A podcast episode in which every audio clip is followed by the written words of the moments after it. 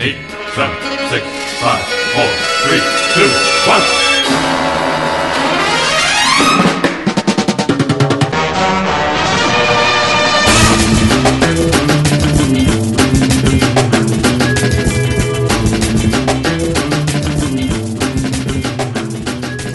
Hello and welcome to the 67th episode of the OpFat Cast.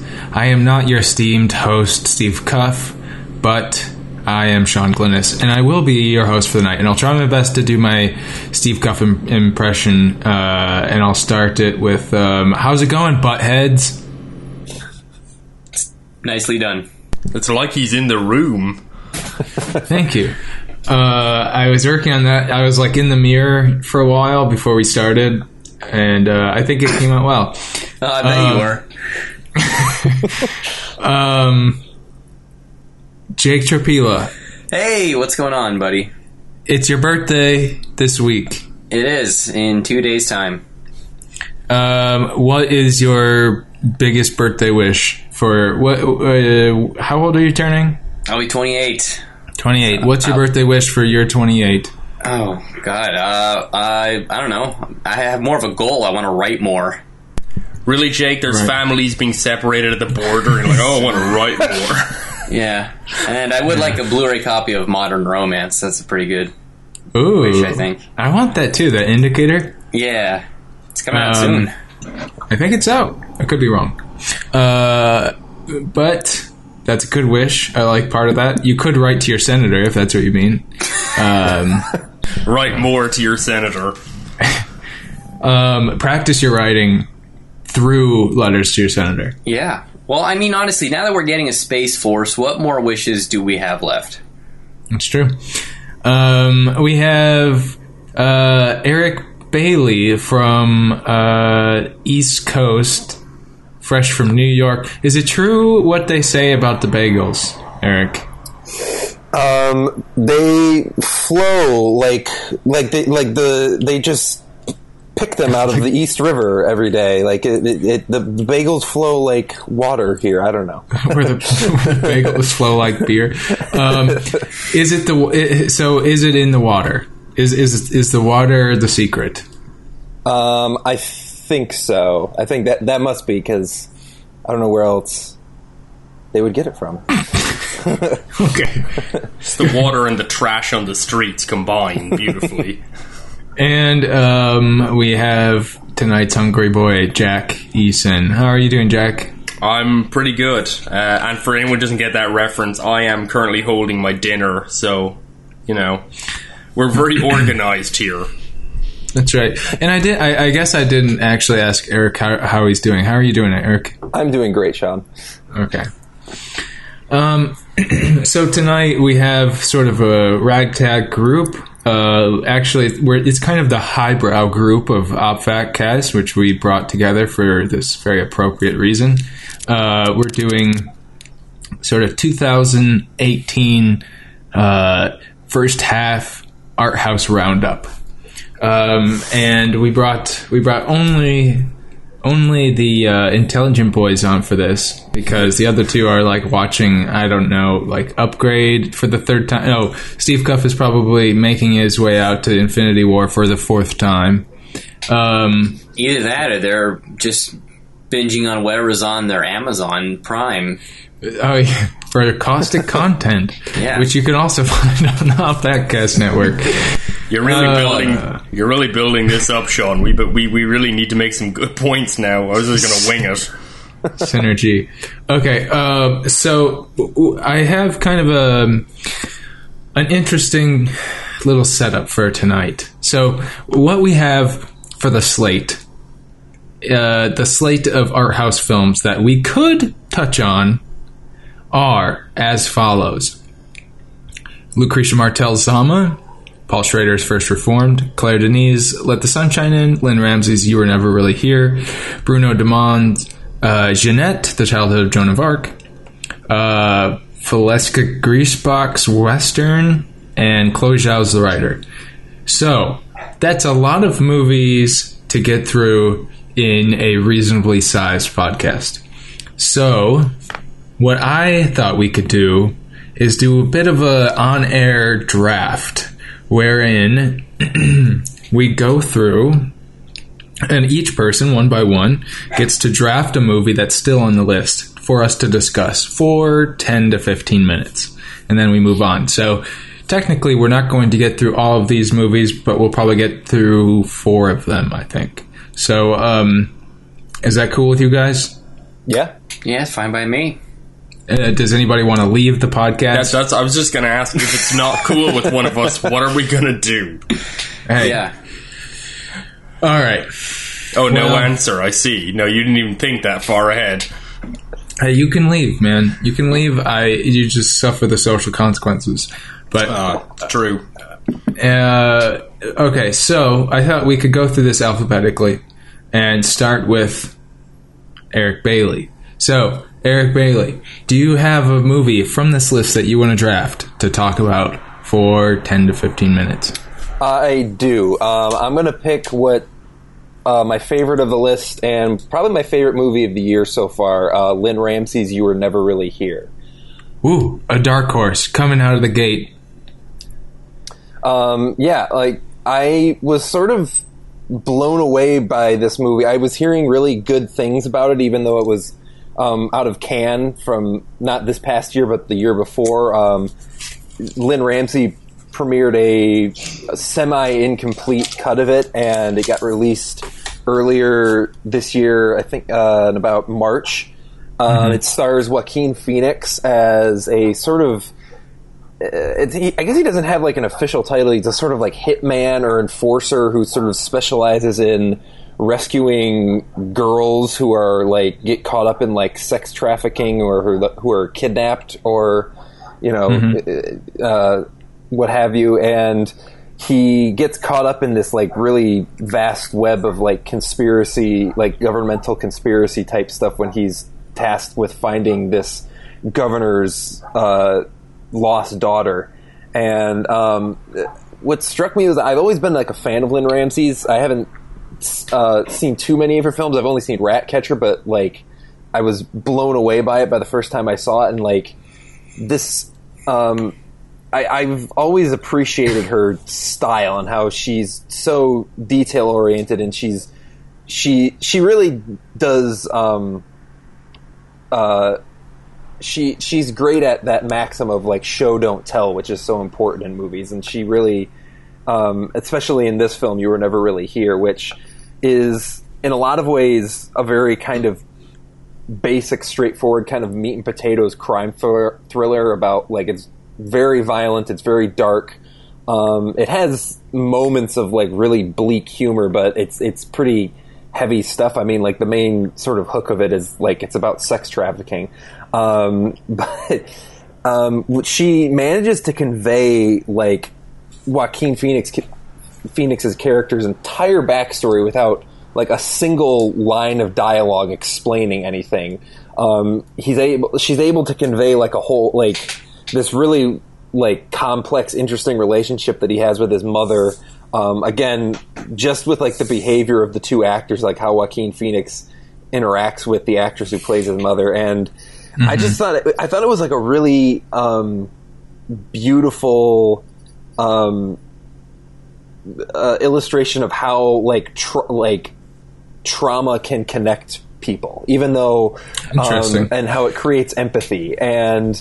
Um, even if you don't have like the exact same trauma, the fact like as somebody else, the fact that you are both sort of victims of trauma can connect you and and and so, and by having somebody that you connect with, having somebody that acknowledges your trauma, that that in and of itself can help you heal and help you um, uh, uh, at least take steps to overcome that um, Sure. trauma. So, but um, I know this movie has divided a lot of people. There's a lot of people who love it, um, but I also know Divided the country.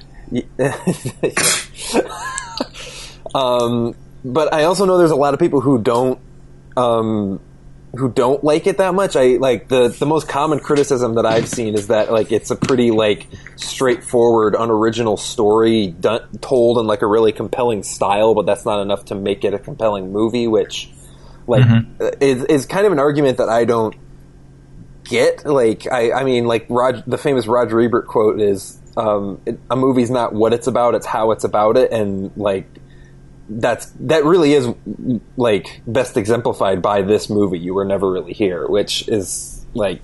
Um, so yeah, I, I I'm interested to hear what everybody else thought about it. Um, for those I- of you who have seen it.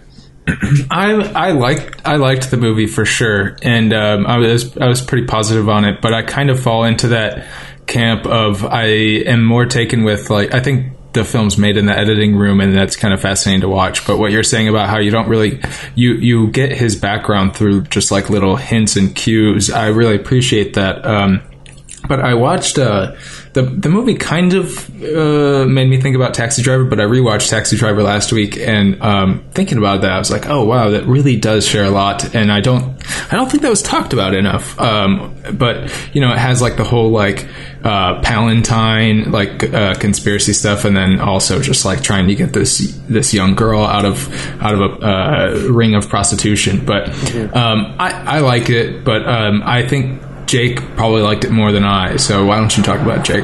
Sure, yeah, and and this is a film. Um, I I kind of I found it oddly perplexing on my first watch. Um, not that I couldn't really comprehend what I was seeing, but it was just it's such a very even with a, br- a brief running time. It's only like eighty eight minutes. It's like a very uh, scattered and unwieldy film, but it's one that's really kind of stayed with me and grown on me. And I, I'm just sort of fascinated by all these like images of a very animalistic Joaquin Phoenix. Like there's just scenes of him like sitting in a sauna and uh, just like all the all the sweat dripping through his beard hair and him.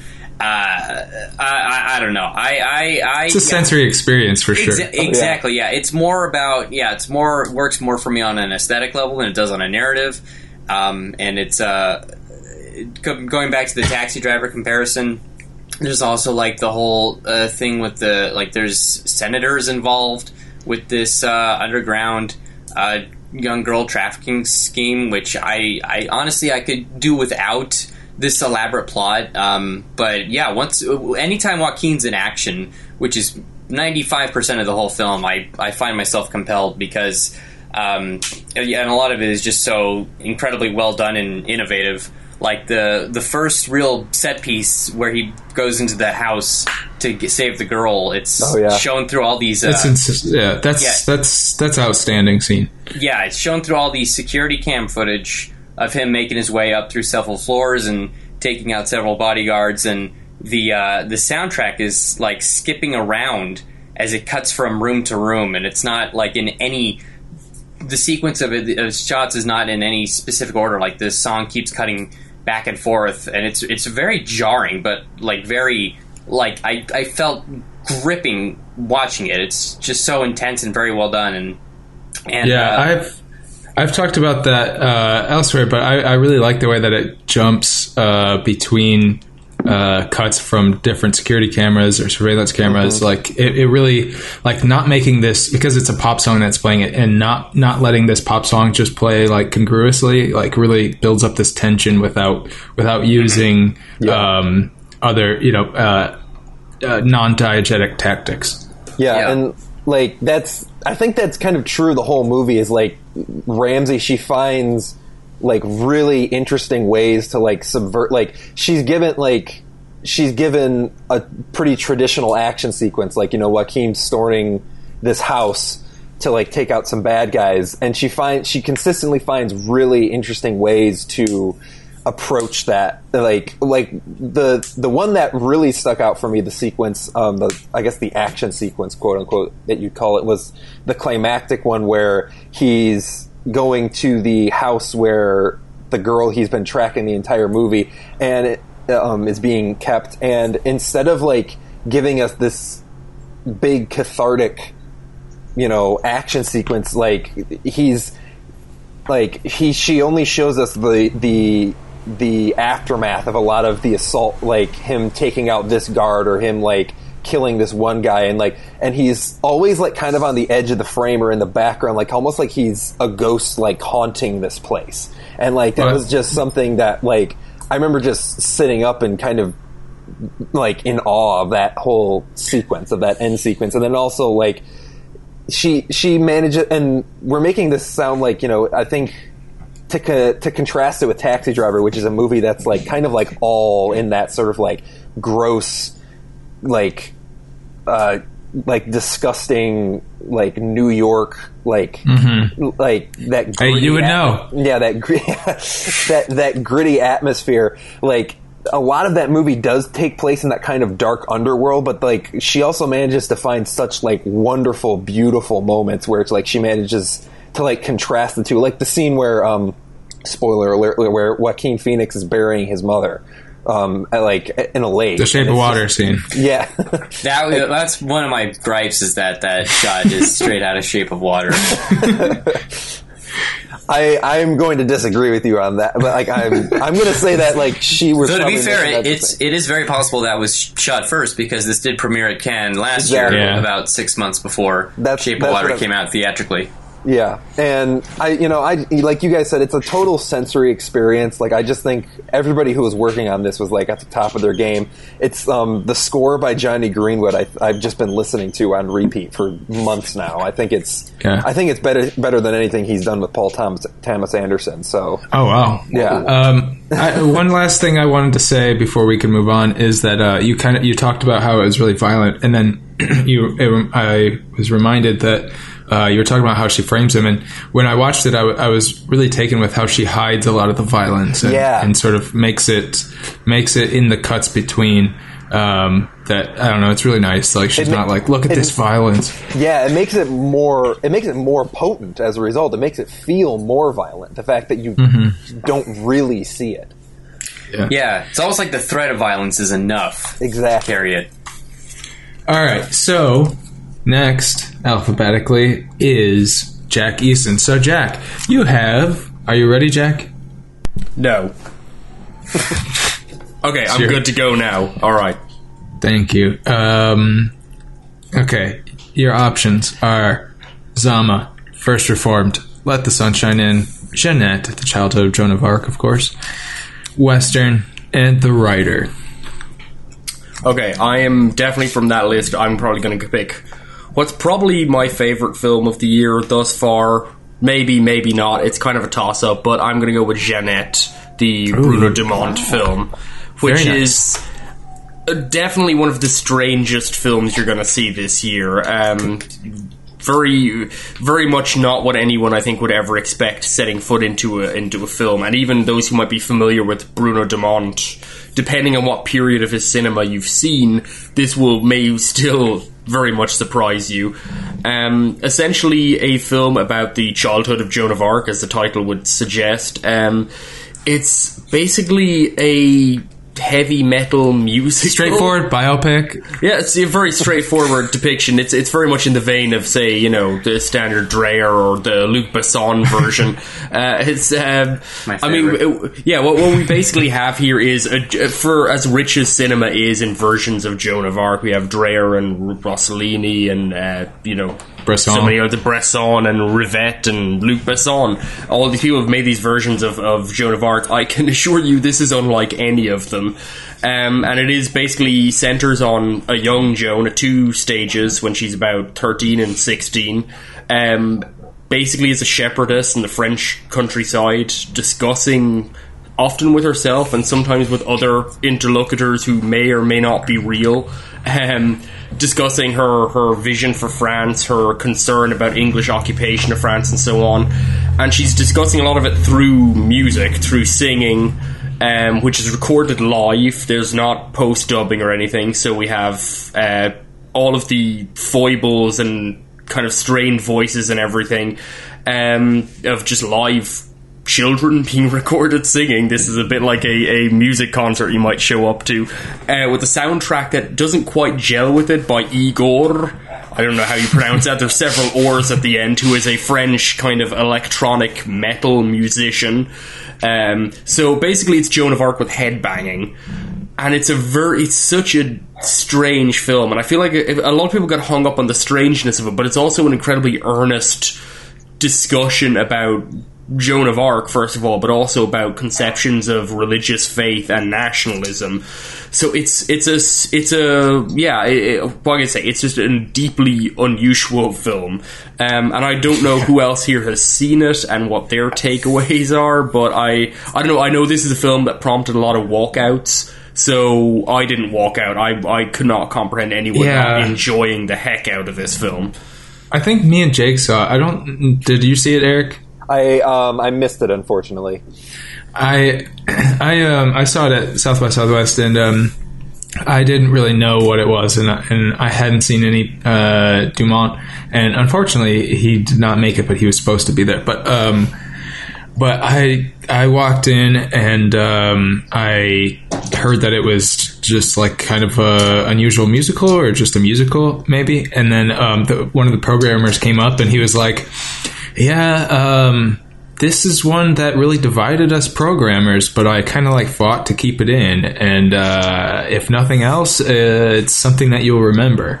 And like there were people, like this woman sat next to me, and she's like, "Do you know what this is about?" I was like, "I was like, you're in for Joan of a Arc." wild, you're in for a wild ride." Um, yeah, I think it's the childhood of Joan of Arc. uh, but I, uh, as much as it is like uh, what Jack was saying about an, an, an intellectual experience, um, I want to like, and not to be cliche, but I think this is another way like a very sensory experience where I was just like gut laughing for the majority of the movie.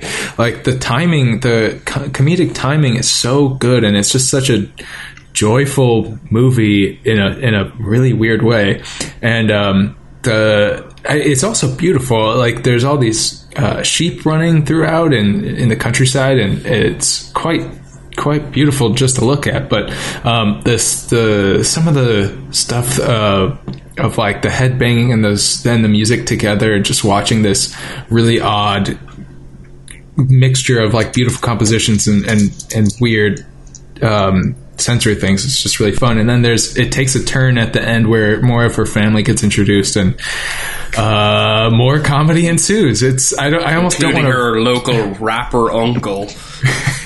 Yeah, okay. So her uncle is like a dapping white rapper, and there's just like it's it, there's no way to really talk about it other than just say it's completely insane. And I'm so glad I, I not to diminish any sort of like home viewing of it, but I'm so glad I got to see it in, in audiences. I mean, people walked out of mine even though there, it wasn't huge, but I mean, there was also plenty of us that were just chuckling like heartily for the whole like whatever hour and a half. Yeah. Yeah, it's certifiably insane, and uh, I can almost I can almost sympathize with anyone who would want to walk out of it because it is kind of uh, it is it is a crazy and sometimes tough watch, but I still enjoyed the hell out of it. Um, I couldn't take my eyes off it. yeah, I only like I was just so uh, bemused by everything and every choice. Like these, the two the two nuns who come to talk to Joan of Arc about her childhood, and then they start dancing in unison, and then ba- head banging so hard that their head skirts fall off. And Worth, uh, worth noting that's only one nun played Yeah, by that- two exactly. actresses for some reason. played Not- by twins for no reason. And it's, and it's not really a film where talking about it will spoil it because if you're you should you should almost be fully prepared to walk into this movie. This is not one that you should just. Uh, if you're browsing Netflix and it's available, I would not recommend putting this on. You have to be in a sort of a right state of mind. But um, The that only thing to said, if spoil is the dapping cousin, honestly, because when that happened, I was just like falling out of the my only seat. time. that was the only time I've ever found dabbing to be entertaining in any any form. It's an amazing sequence. Yeah, I like I, I talk about this in the vein of Bruno Dumont, who kind of is he's been kind of at the forefront of kind of French art cinema for really since the late nineties. His for his debut, The Life of Jesus, was this incredibly acclaimed independent film, and he was kind of very much in the realm of Bresson in this very austere pared back cinema that had the and he used non-professional actors in these very morbid drab films shot in generally around French Flanders which I think is where Dumont is from so very beautiful locales but often with very dark kind of uh, subject matter of tried faith and murder and sexual violence and so on. And he made several films kind of in that vein, this very austere, almost Bressonian tone. And then something I don't know exactly what changed, but he started to make these things turns towards comedy. And I guess the first one that was probably Little Quinquin, in which was uh, was originally made for French television, um, which is the first one that introduced you know uh, children singing for one thing, and uh, just very and just basically like there's it's a, a thing about cannibalism and a body found in a, a human body found in like a, a in a cow corpse, uh, all viewed through the eyes of just some kids hanging out in the middle of nowhere in France. Uh, and like this is a very bizarre film, and he's already produced a sequel which will have extraterrestrials in it, which is to let us know where we're going at this juncture. So, um, so he, he had this turn towards this kind of absurdist comedy. I think it's easy to get hung up on with Jeannette on the how outlandish the presentation is, but I think it's interesting to know why why maybe he did some of these things. I saw was an interesting interview with Dumont where he talked about uh, a re- he that he's a big fan of Hollywood musicals, but he wanted he's kind of as a rejection of Hollywood Hollywood aesthetics in the film, and he kind of likened it to a rejection of say Italian painting styles versus the Flemish painting style, which is that the Italian painting style is very realist and honorary, and it's it's this like, hyper real presentation of everything um, and kind of like idolizes its subjects. Everyone is beautiful and skin is perfect and everything is wonderful, and that's very much kind of the Hollywood aesthetic as well. And whereas the, the Flemish conception of people in their paintings is a much more hearty, down to earth depiction of man with his failings and foibles. So this was more his vision of the film is to make a musical, but to leave in the rough edges, which ties in with a religious tract of being because I don't Dumont is not a religious man himself. He's actually a philosophy professor by training, um, which philosophy professors produce wonderfully uh, uh, fun films. I'm beginning to learn as they go on. But um, Night you know, of so, like. Yeah, Terrence Malick, also barrel of laughs. So, um, so it's it's like he, his film is like I say, kind of uh, if it's a tract about religious faith and about perception of God in man and so on, that it's a film full of rough edges and strange textures and wonderfully heartfelt moments. Um, and it's very interesting that all the song lyrics are from Charles Péguy, who's a French uh, poet, essayist from the, I guess he worked in the late 1800s, early 1900s, and he originally wrote these plays about Joan of Arc and her childhood. So he's adapting them, and I believe he may be adapting his later ones to another film, because Dumont does sequels now, which is totally unexpected based on his early work, which are these singular, drab, like hardcore art house films that were almost repelled audience intrigue, you know. Um, so he's starting to do this now, and, and it's sort of interesting to see that, that all the song lyrics are from Péguy's uh, plays, and then there's dialogue around that. That, uh, but all the dialogue is, or all the song lyrics are from his plays, but they're sung. He had his actresses make up tunes, effectively, kind of make up sing-songy melodies, and then brought those melodies back to Igorrr to compose his music, which didn't change in kind, is still literally just like thumping bass drum Right. and like you know heavy metal riffing. Um, and yeah, it's just a strange syncopation of all these seemingly very disparate elements. And I mean, it's all directed live sound. He literally just set up a mic in the middle of field, so like sheep just bleat over the soundtrack. the wind picks up, you can't hear things. It's you know, and it, it's just this portrait of of. Uh, of, of a time and a place that's completely unlike anything you've ever seen before. So yeah, and, and it's it's I think an interesting you know discussion both formally and why he chose to do these things because it is very funny, but it's also you know very uh, cleverly put together. It's also very composed. So yeah, it's it's an interesting thing, and I, I do think like if any of this piques your interest. Give it a go. Stick with it. It's if nothing else, like Sean says, you will remember it. It will. Yeah. There's no way this one's. There's no way this one is slipping away. Like, oh no, I don't really remember that Joan of Arc film. This one will imprint itself on your brain for forever. I would, I, yeah, I would kind of, um, I would try and watch it with somebody um, because one, uh, it could just be fun, but also you'll, you're probably more inclined to to like keep it going, like not pausing and stuff. Just try, you know, watching it more as one one viewing. Um, okay, cool. I'm glad we talked about that because um, it's wonderful and also probably under talked about. Um. Okay, Jake Tropila, you now get Oh. to choose between. All right. Well, well, in Some. keeping with, in keeping Yes. with the, the the themes here, uh, I am going to pick my favorite film of the year so far, uh, which Oh. is Chloe Zhao's The Rider. Um, this film caught me off guard completely. Uh, it's about a young man whose name I am blanking on and don't have written down at the moment, but he is a uh, he is a former uh, rodeo rider um, for horses and uh, suffered an accident where he was thrown from a horse and needed surgery done on his skull. And the film is it's about that age old expression, you know, you fall off the horse, you got to get back on, but it's uh, taken literally here, and it's really about him trying to get back into the world that uh, almost ended for him uh, when he had his accident. And it's about not just about him trying to get back on the horse in a literal and figurative sort of sense, but it's also him trying to do the one thing that he believes he can only do, um, which is ride horses and it's a, it's the thing about this film, and I, I, I caught a lot of ire from Sean because I didn't like 1517 to Paris, which restaged the an incident that occurred in Paris with the three actor or soldiers playing themselves as the characters.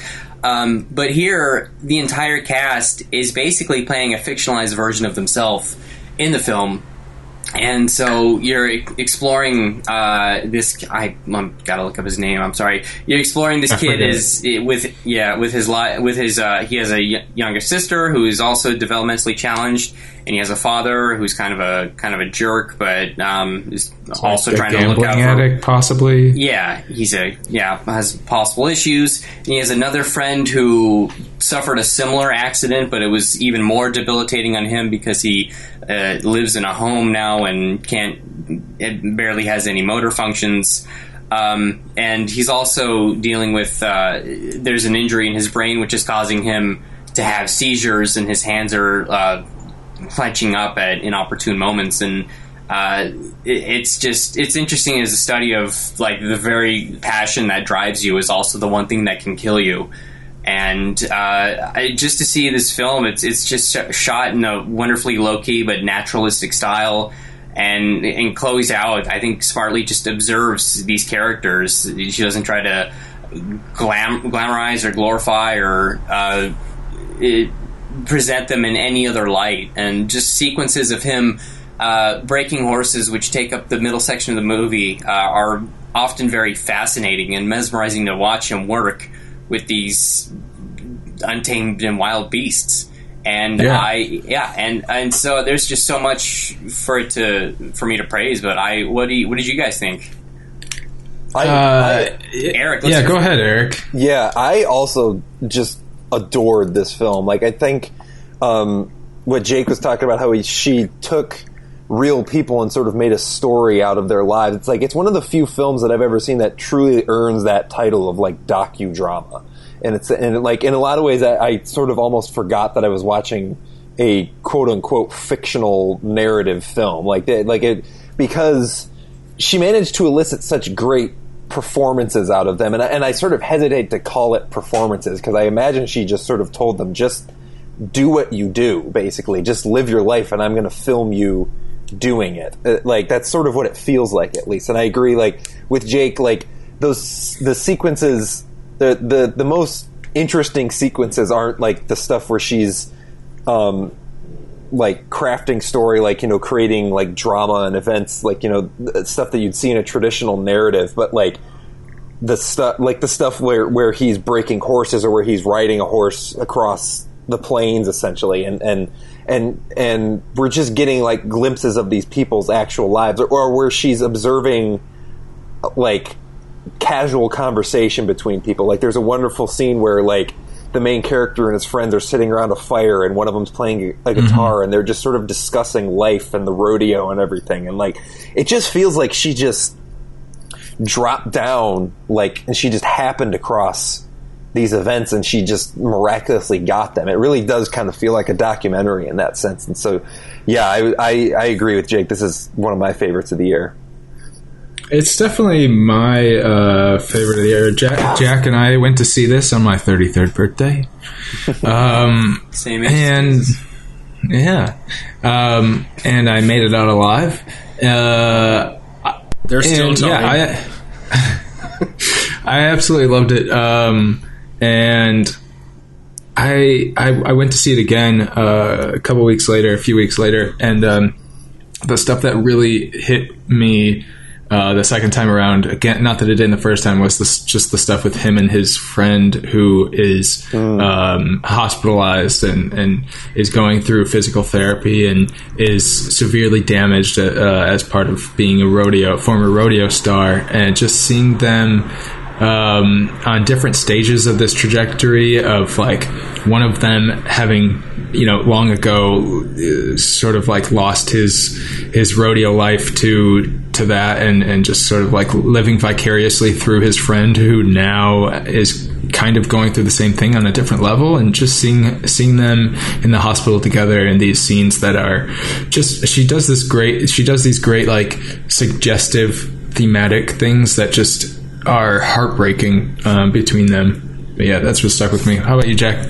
Yeah, and certainly this is, I think, a superb film, and I was very much taken with it, like the rest of you. Um, there's a few things that I thought were interesting within it. Um, it's almost like a, a much more down to earth Herzogian film, like the Herzogian hero conception, in that we have someone who, as Jake says, is basically w- what he does is his greatest danger. I mean, he it, and it's kind of a portrait of this small town living. I think it's set in is it North Dakota? I think it's a you know very rural area. South Dakota, maybe? It doesn't matter. Yeah, one one of, um, and basically rodeo is what the men do there for fun and for identity and to establish masculinity in a pecking order. You know that that rodeo is the community there, and it's a you know, kind of it's it's something they can all do. It's a skill. It's a it's a lifestyle, but it's also an extremely dangerous pastime.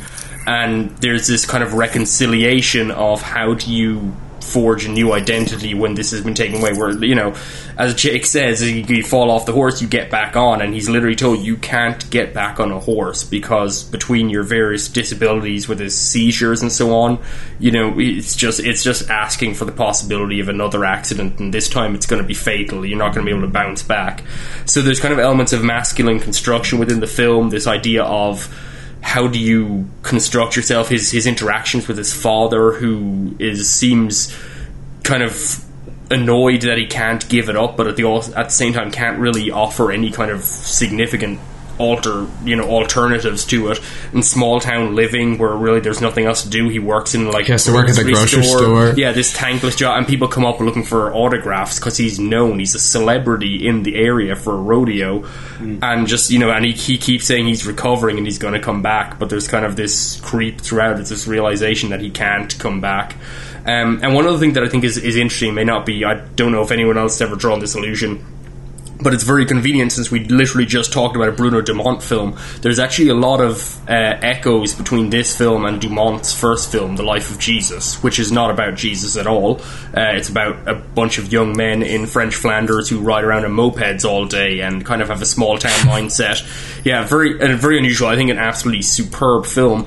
But again, I say it's about a young man, limited prospects, small town mindset, kind of not sure of his place in the world, has a friend in hospital who's dying from AIDS in that film. Uh, here he has his friend who's deeply debilitated from a previous rodeo accident.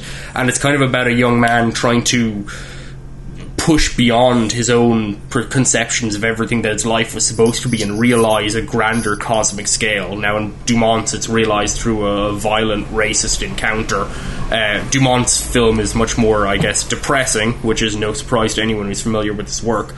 But there's there's an interesting similarities there. So I think if you if you like the Rider or if you're familiar with a Dumont film, pair them off. I think it could be an interesting, Yeah. an interesting You know- bill.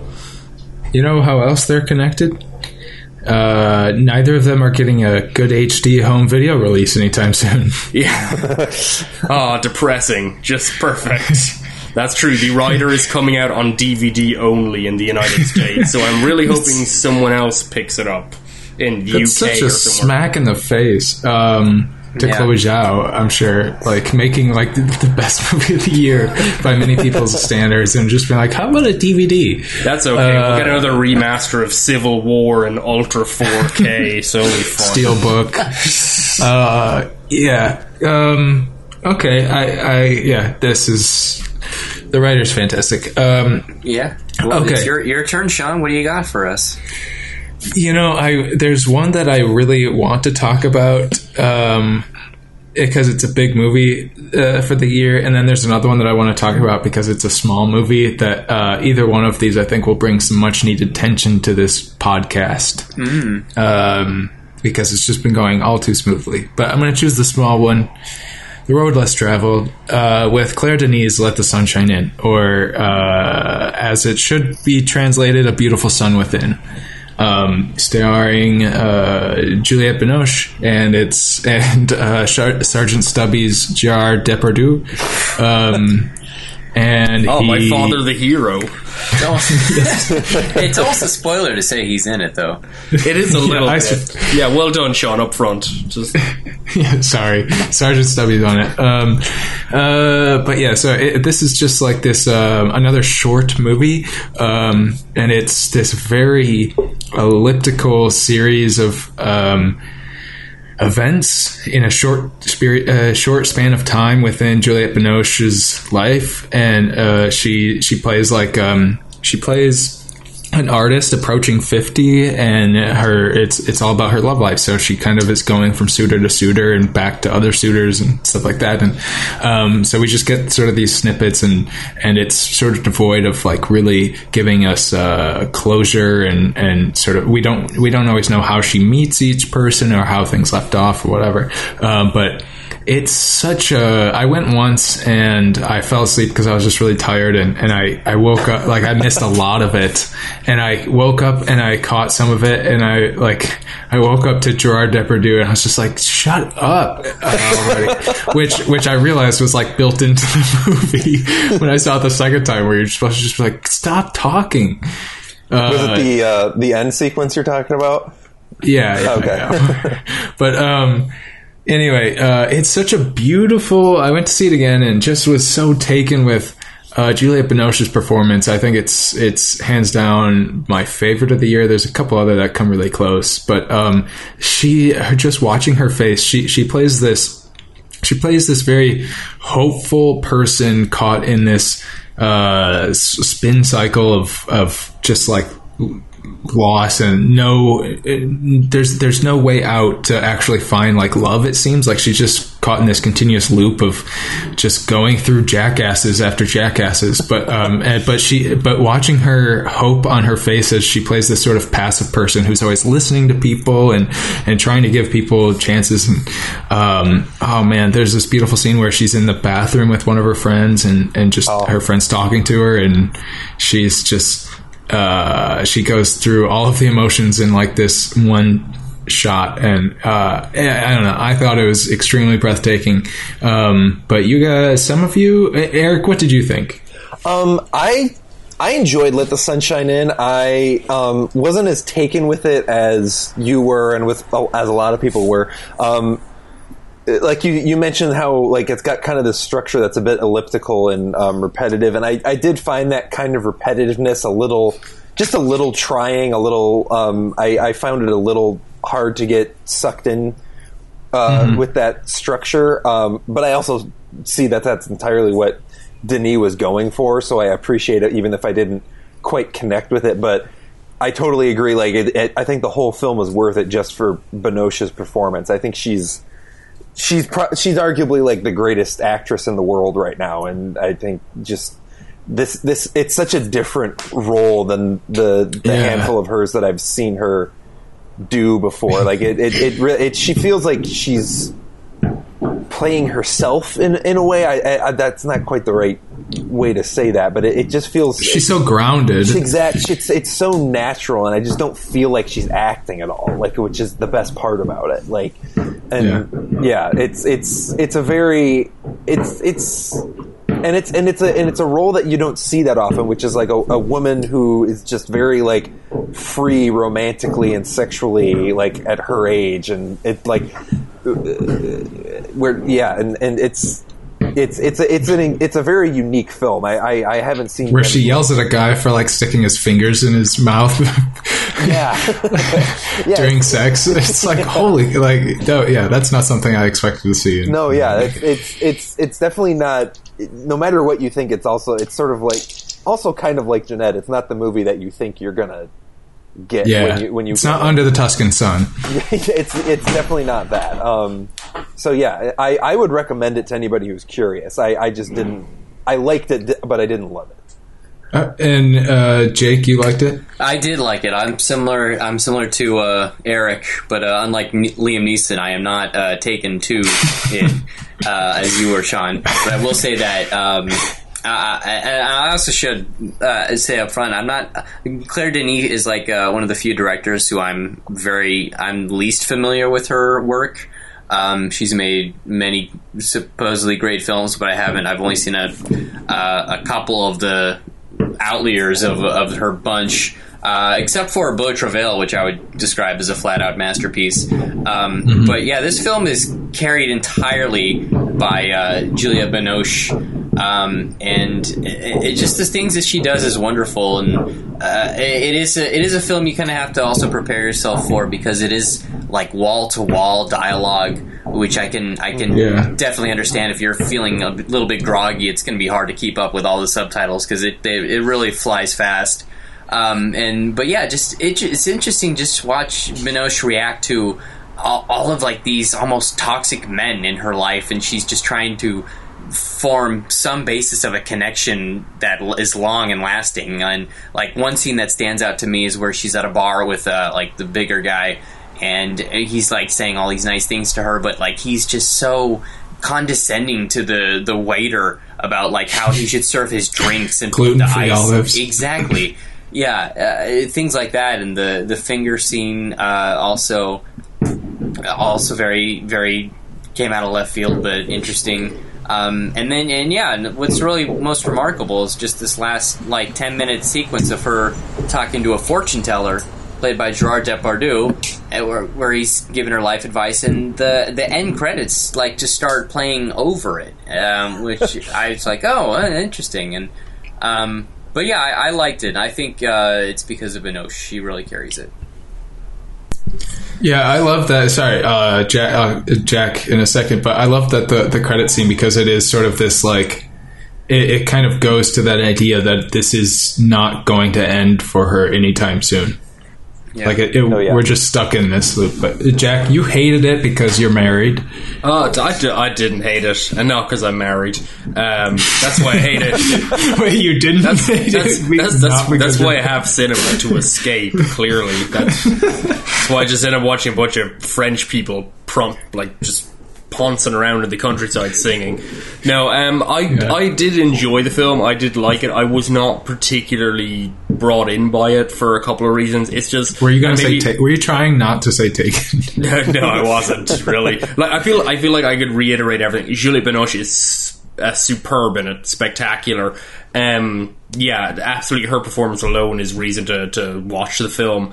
Um, I thought the final interaction between her and, Je- and Depardieu was just a wonderful kind of a sequence. It's worth noting that she consults Depardieu as like a prognosticator of things. He's he's giving her a fortune reading, but unbeknownst to her, but known to us, just prior to this, he just got out of a car after his relationship ended. So, uh, which he didn't see coming.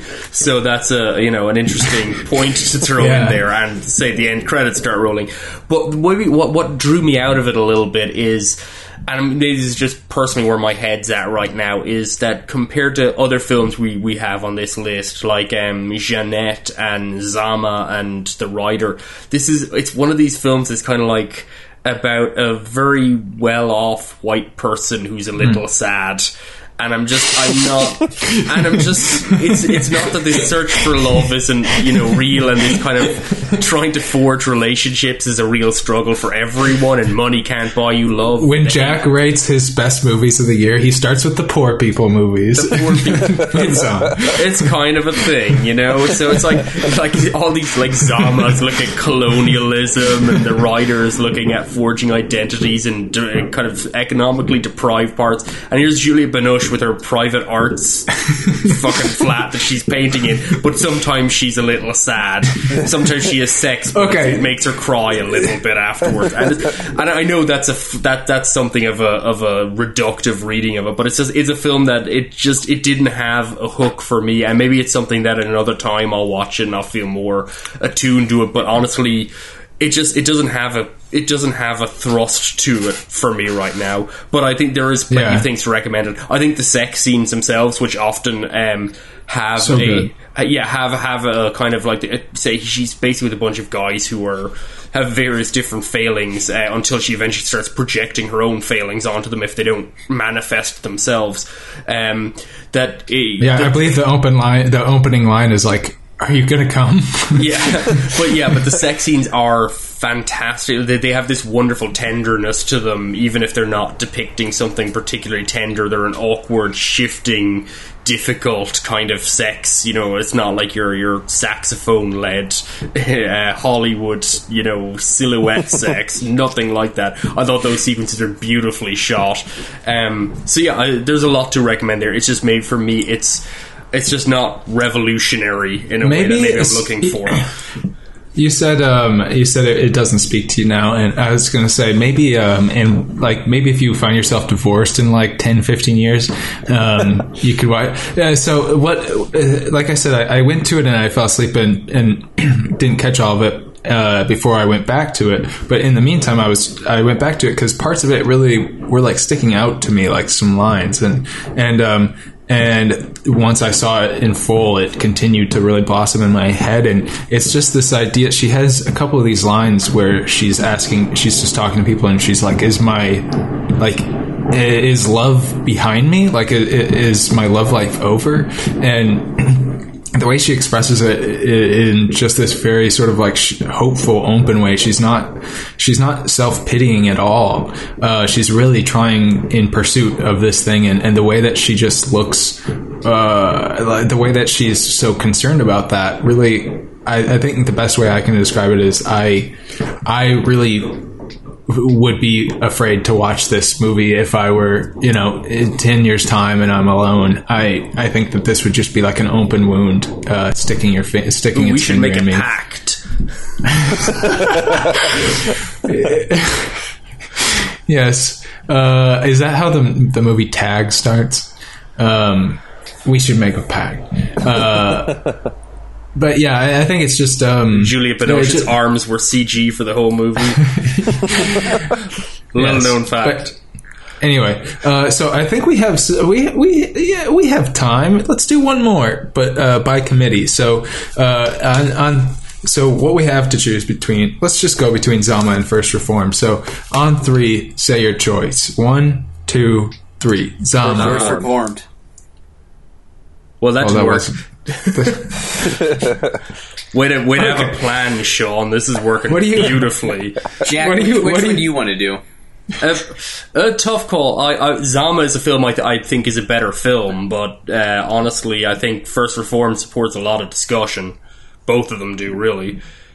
Eric. Eric, thank you, you see thank you First for that, Jack. I did see First Reformed. I've seen both. Um, I I'd prefer to talk about First Reformed because, like, like Jack Damn. said, I think it probably would spur the most conversation.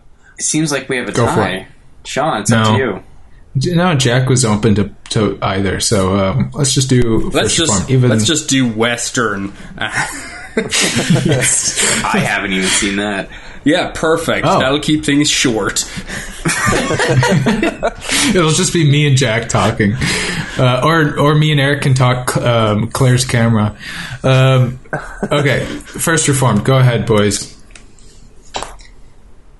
So Ethan Hawke is a guy, you see. Um, Everybody knows what this movie is.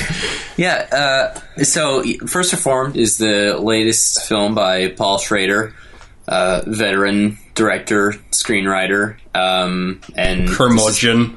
cur- curmudgeonly man, very very opinionated on social media. Facebook's Paul Schrader. Ex- Facebook, yeah. Well, you know, there's there's a it's, it's about separating the art from the artist. You see, there's a Paul Schrader on that who hangs out on your dad's uh, red conservative Facebook, and then there's a Paul Schrader, the uh, gifted filmmaker. uh, who reminds us that t- from time to time that he is capable of turning in an excellent film. Because I. Uh, I've only seen the canyons. I did not see that movie he made with. Uh, you seen the canyon? no, I mean I'm talking about his recent films. Oh, Uh, okay. I was The like, that's a bad. No, no, no. yeah, between the canyons and First Reform, First Reform is my favorite. Um, First no, Reform have- does I not didn't- star Lindsay Lohan though, so Yeah. mark that one against it. or James Dean's peen. Um, but uh, I've only seen the canyons the last five years. I did not see those films he made with Nicolas Cage, which by all accounts are some degrees of terrible. But this feels like a very uh, a return to form to um, Schrader in many ways. It's uh, it's all it's following his. He's very famous for penning films under his God's Lonely Man template, and it's about a priest played by Ethan Hawke who runs the First Reformed Church up in New York. And uh, the church is having uh, I'm I'm 250th anniversary. it's exactly. It's- It's having its anniversary, and he sort of has a crisis of faith, in that it's almost like, what if uh, God's lonely man prays to God and God does not answer?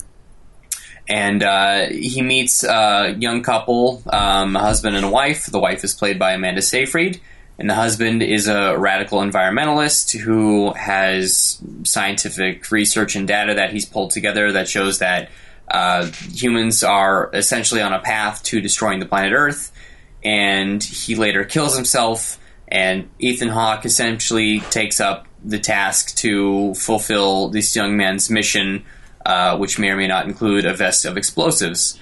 Um, now, I was really quite taken with um, First Reformed uh, almost immediately. It has a very just from that opening shot of it, it's in the the Academy aspect ratio, and it's just this very. Uh, it was, if, if I'm not mistaken, it was shot digitally too. It has this very uh, cold and sleek aesthetic to it.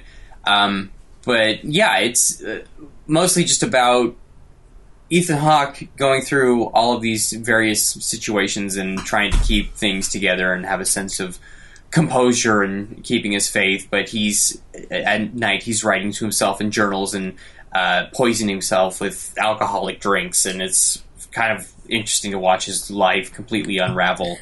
It's basically uh, it's basically Winter Light by uh, an alcoholic man of the new Hollywood system.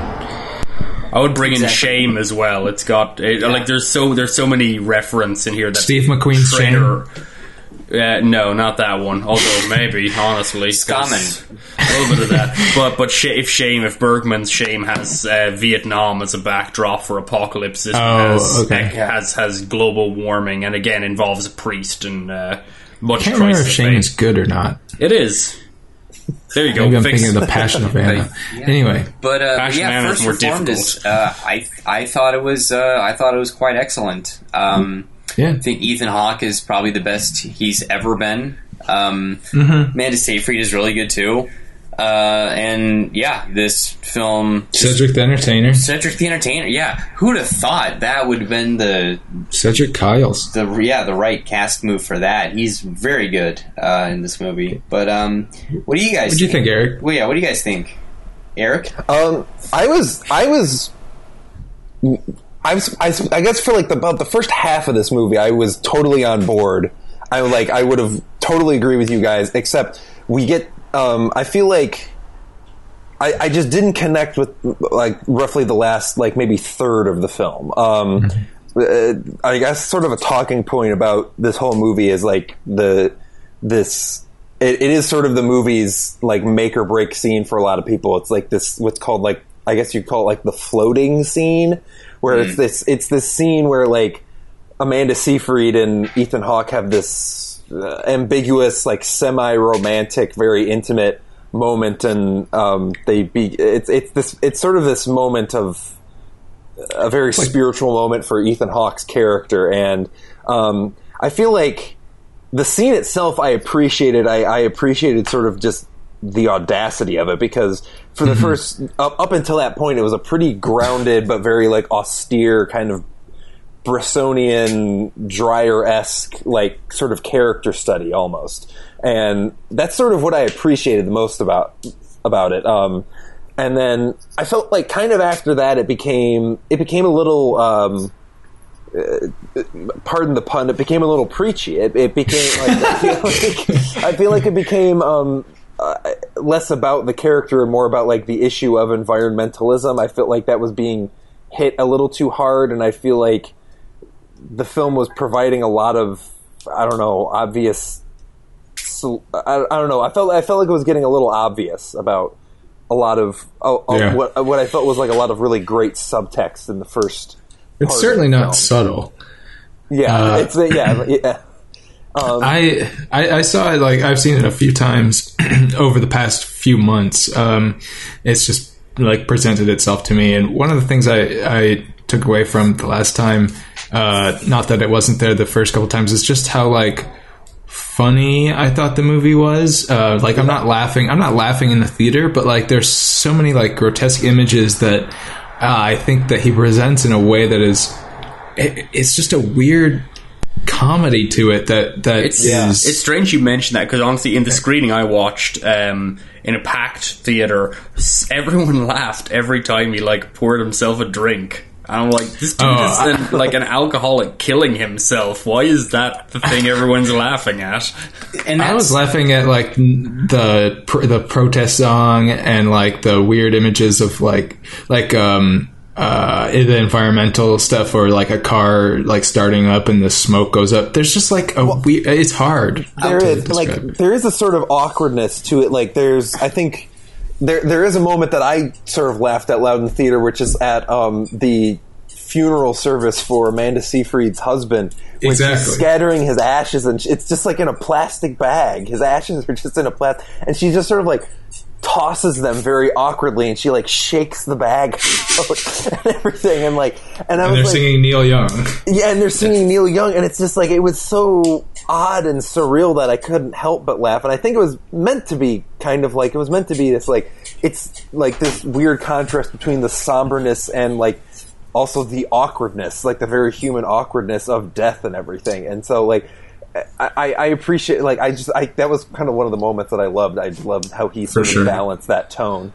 Yeah, I think, I you think one, one, one of my major takeaways from the film, um, and it's maybe not an, a core reading of it. I think it's an interesting film. I again, I'm I'm reluctant to say that it's it's great. I think it's a very good film, but like Eric, I had some issues with it. I felt like the floating scene uh, just it just it it didn't work for me at that juncture. And it's, it's a film that's very much indebted to references to particularly to Tarkovsky there, to Bresson, obviously Diary of a Country Priest. There are two films about terminally ill priests keeping diaries. It's very on the nose. And to be fair, Schrader openly embraces all of these references. He's not like tr- claiming that Right. he does it. He obviously he wrote a book about Bresson, so he, he kind of knows exactly what he's referencing here.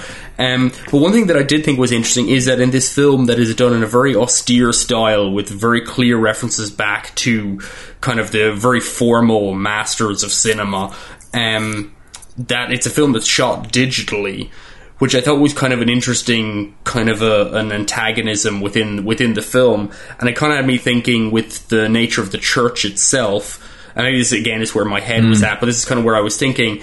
Um, Schrader was at the screening, but I couldn't get my stuff together to ask him if this was in any way intentional. So instead, a bunch of other idiots got up and asked equally terrible questions. All men, by the way. I, I I read uh, Kierkegaard. Yeah, yeah, Funny just- you mention it. Yeah, you know that guy that's very much openly referenced? Are you familiar with him? Yes, I am. Great. Taking up everyone's time with that. Superb. Um, but yeah, um, so I was, I was interested in the way that this film openly references classic cinema, but is shot digitally, and this idea of the church within the film is uh, revolutionary. It was part of the Underground Railroad. Ro- railroad. It had all these men. Oh, that's another that's another funny scene where he's like showing. The Oh yeah, he's kids. showing the kids. Oh God! And he's like, he's like, like, imagine these, being like, down there in the, the dirt. the horrors of slavery. So, like these like a- these Yeah. second graders. It's a funny, it's, it's a funny scene, but it's also a film that is genuinely leaning into an apocalypse, which is something I think Yeah. that's unusual between this and many others. It's not just a crisis of faith. I think Schrader is genuinely leaning into global warming as being an insurmountable apocalypse. and that that's mm-hmm. what God can answer for. But the church was revolutionary and it participated in these things that you know, like the Underground Railroad, and now it's been bought up by a mega church. And really, Ethan Hawke's character Toller is he's, he's a kept man. He's just sort of a face for a a church that's really just a tourist attraction, you know, and it's kind of like the that through a capital system, capitalist system, this church has been neutered and made safe and bought up by the corporate system and effectively been rendered null. Um, and I thought it was an interesting within a film that has this this tug between classic influences and formal transcendental influences and a digital aesthetic and a very openly digital aesthetic. It's not made to look like film at all. That this is a kind of a question of the film canon. I was kind of wondering if if Schrader is invoking all of these films, but then also tearing away from them with this film with the uh, visual look, as a question of maybe if our canon has become safe, if these directors like Bresson and Tarkovsky have become somewhat safe because they've, they've been hmm. brought into the canon, even though they dealt with such heavy, important subject matter that still resonates, that they've become fodder for film school and for just kind of disassociated kind of middle hmm. class people. And he's trying to re-inject that urgency to remind us that these films are about these films are life and death in one way. I thought that was a really interesting element within the film. Yeah, that is really interesting, and I think that um, there's a case to be made for that, especially for like Bergman. Like he's become such a household name, but like you know, uh, I think Bresson and and Dreyer are are you know not not near the level of popularity, but like where Bergman has become that sort of sanitized he has uh, and, and icon. Yeah. bergman ran that risk even when he was be- growing in popularity in the united states and he became just the hip art house director for people to go to um, but yeah it's it's interesting because i feel like maybe Dreyer and Bresson aren't as well known generally, but among film students and about among people who watch a lot of films. Yeah. And I feel like this film is very much pounding you over the head with those references. It's a film for Yeah. film students in a way, and I, I don't like not like it's not a film for film students. Those assholes who go to film school and they're just like, oh, I well off the Matrix. I'm going to write the next one. Sorry, I've bad ex- experiences with a lot of film students, so I'm terribly, uh, terribly filtered on that. I mean, pe- anyone who considers themselves a student of film, which I just now realize is equally as bad as what I first described. but, um, We get you, Jake. Yeah. Jake, did you Jake? Did you have some things you wanted to? I just a quick thought about people laughing at him pouring a drink. Um, Oh. I I don't think I uh, the shot of the Pepto Bismol going into the whiskey uh, kind of Straight out looked of Taxi Driver. that looked that looked horrifying to me. And I wanted to also Mm-hmm. bring up that uh, A twenty four, the company who distributed this film, Yep. uh, started a contest on Twitter to get people to drink these called the Peptolitan Challenge. And uh, they they quick yeah, you had to pour whiskey for four seconds and then do a droplet of Pepto Bismol and down it. Um, go and challenge a friend to do it too, and if both of you did it, you won a hoodie, right? yeah, exactly. The price A hoodie, for a which can I say? Uh, so Sophie has one of those hoodies, uh, which are not cheap, but it took months. It took literal months for it to be delivered. wow. Did she shoot some whiskey and Pepto to get it? yeah. No, but I, I love that that shot is so evocative. It's so beautiful yeah. to look at. And wa- rewatching Taxi Driver, I think it's. Uh, I, I like it more than the. Not that it. I don't know what this says, Two- but I like it more than the the uh, the Taxi Driver shot. To to finish the story with A24, it's worth knowing they then pulled the competition Yeah. down. After some Yes, complaints, yes. I, my main complaint about that competition was that everyone was using really shitty whiskey, and I figure if you're going to try and win an award, crack open like a single barrel, like something Wi- Willett or Whistle Pig Sure. or something like that, and screw that up with your Pepto, because that means you're actually in it to win it. Like Jim Beam, like fuck off, come on. All right. Well, before oh oh, I did want to say while you were talking about these um, these two churches as sort of uh, symbols of something extra textual, Jack. Um, one of the things that I thought was kind of funny. So I I went through a lot of Schrader's movies after I saw this, the ones that I didn't I hadn't seen previously, and um, uh, I came away with the the uh, what's GRE like question or answer simile type thing of um, to me, uh, First Reformed is Schrader, and Abundant Life is Scorsese in a certain way, where um, it's just like this this huge bout of excess cinema across the yard, and then you have this guy who is just working. He's just wants to make movies about one person usually, or very small movies with no money, and he stopped working with Scorsese because Scorsese wouldn't work on a large budget anymore.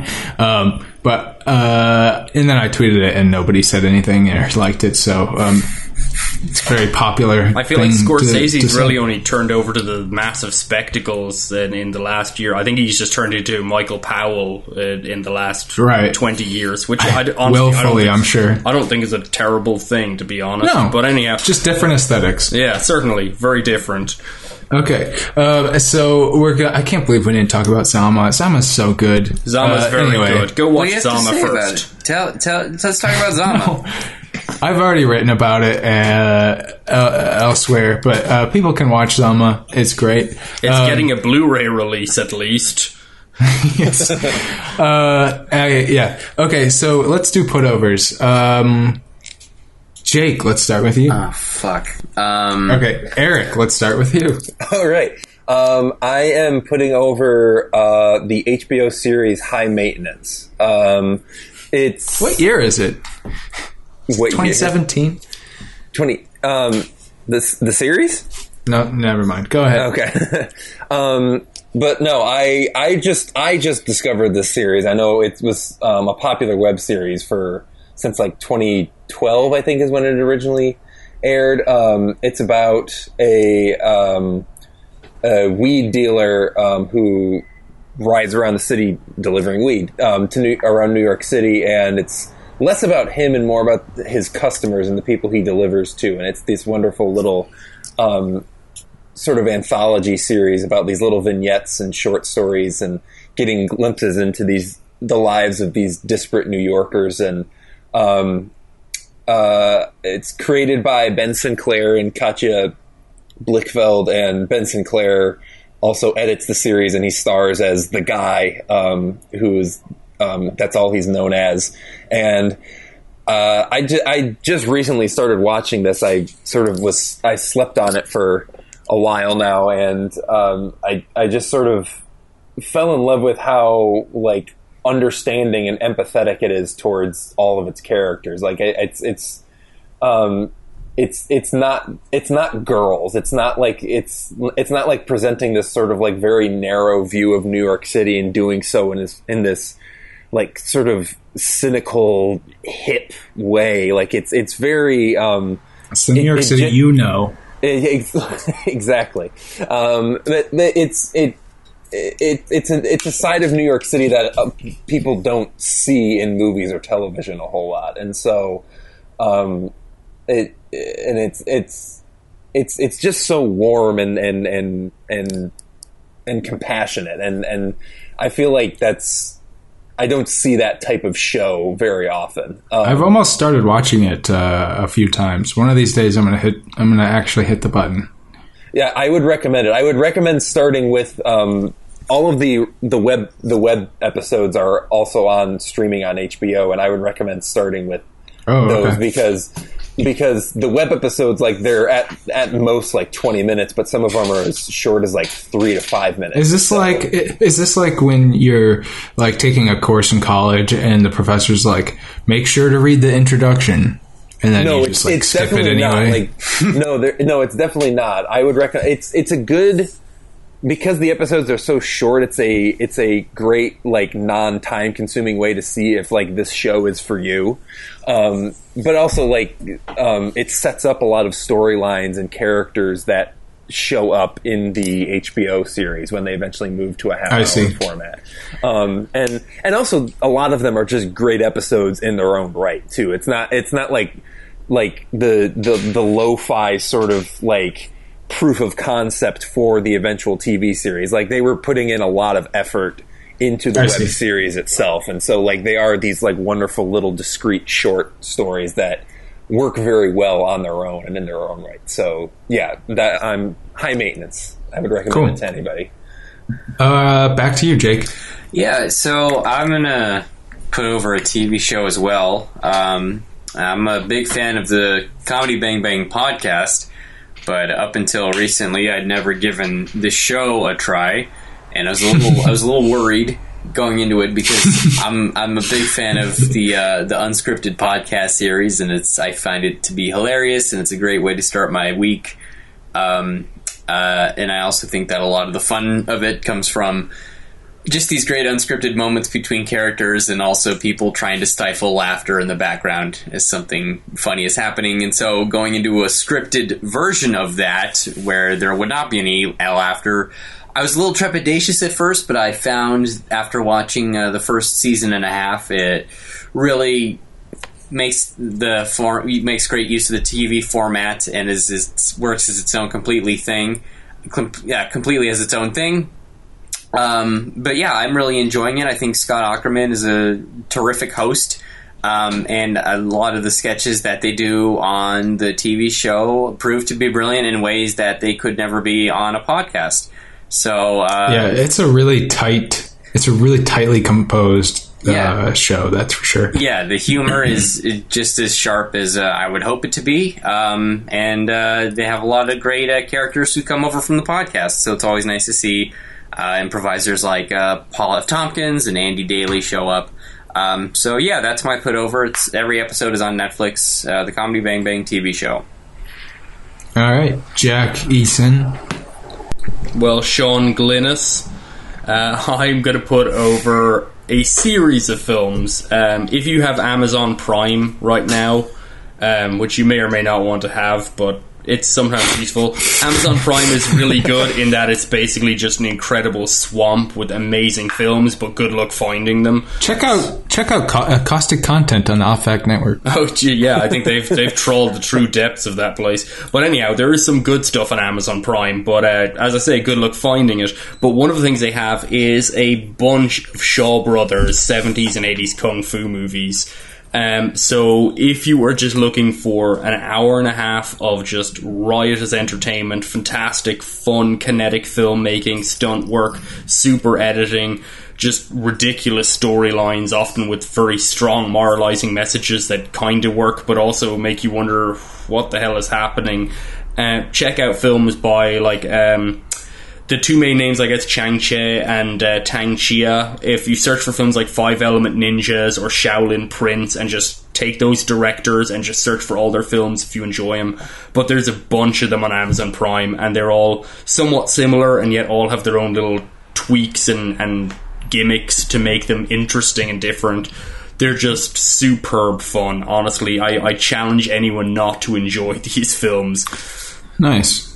I yeah, I think um, you know last year I kind of did like a horror year and and tried to acquaint myself better with the genre. I think next year, if I don't start this year, I, I want to do kung fu stuff.